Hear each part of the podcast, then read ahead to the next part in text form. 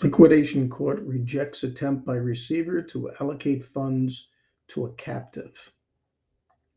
Receivers in insurance insolvencies always look for creative ways to manage their insolvent estate. Some try to close the estate early by accelerating reinsurance recoverables.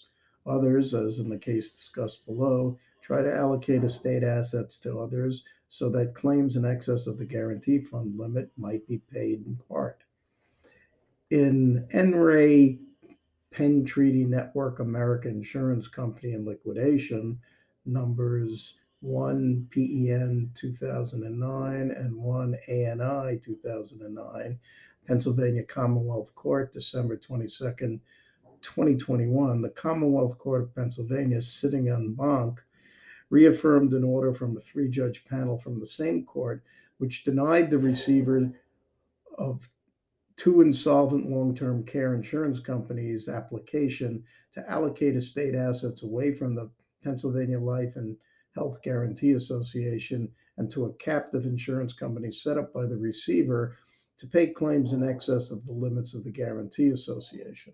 Essentially, the receiver wanted to provide some benefits to policyholders in excess of the level that the Guarantee Association would pay on long term care policies where the claims would accrue more than 30 days after the termination of the policies because of the insolvency.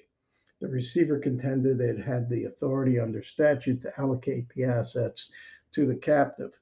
Notably, the Guarantee Association Trade Association intervened to oppose the application because it would result in a much larger assessment against members of the association who have to be members as a condition of doing business in the state.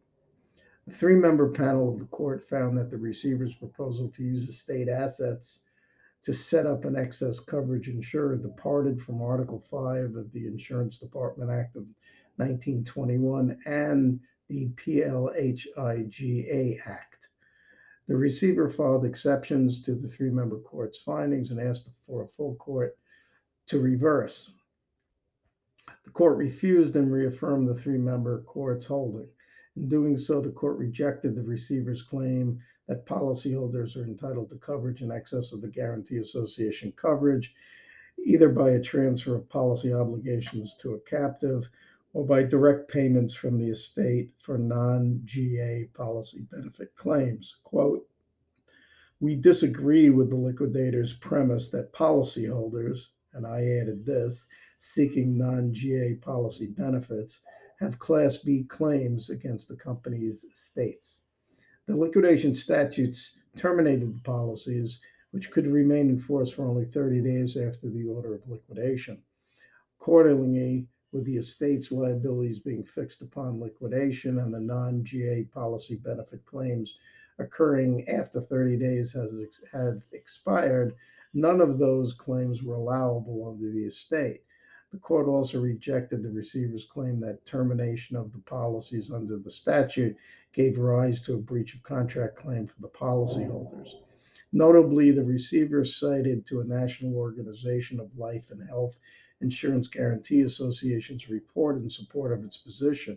That organization appeared in the case and opposed what the receiver was proposing, which was to allow policyholders to have benefits exceeding the guarantee association's limits. At the end of the day, the receiver could not allocate assets from the estate to a captive to pay non guarantee association benefit claims. Thank you.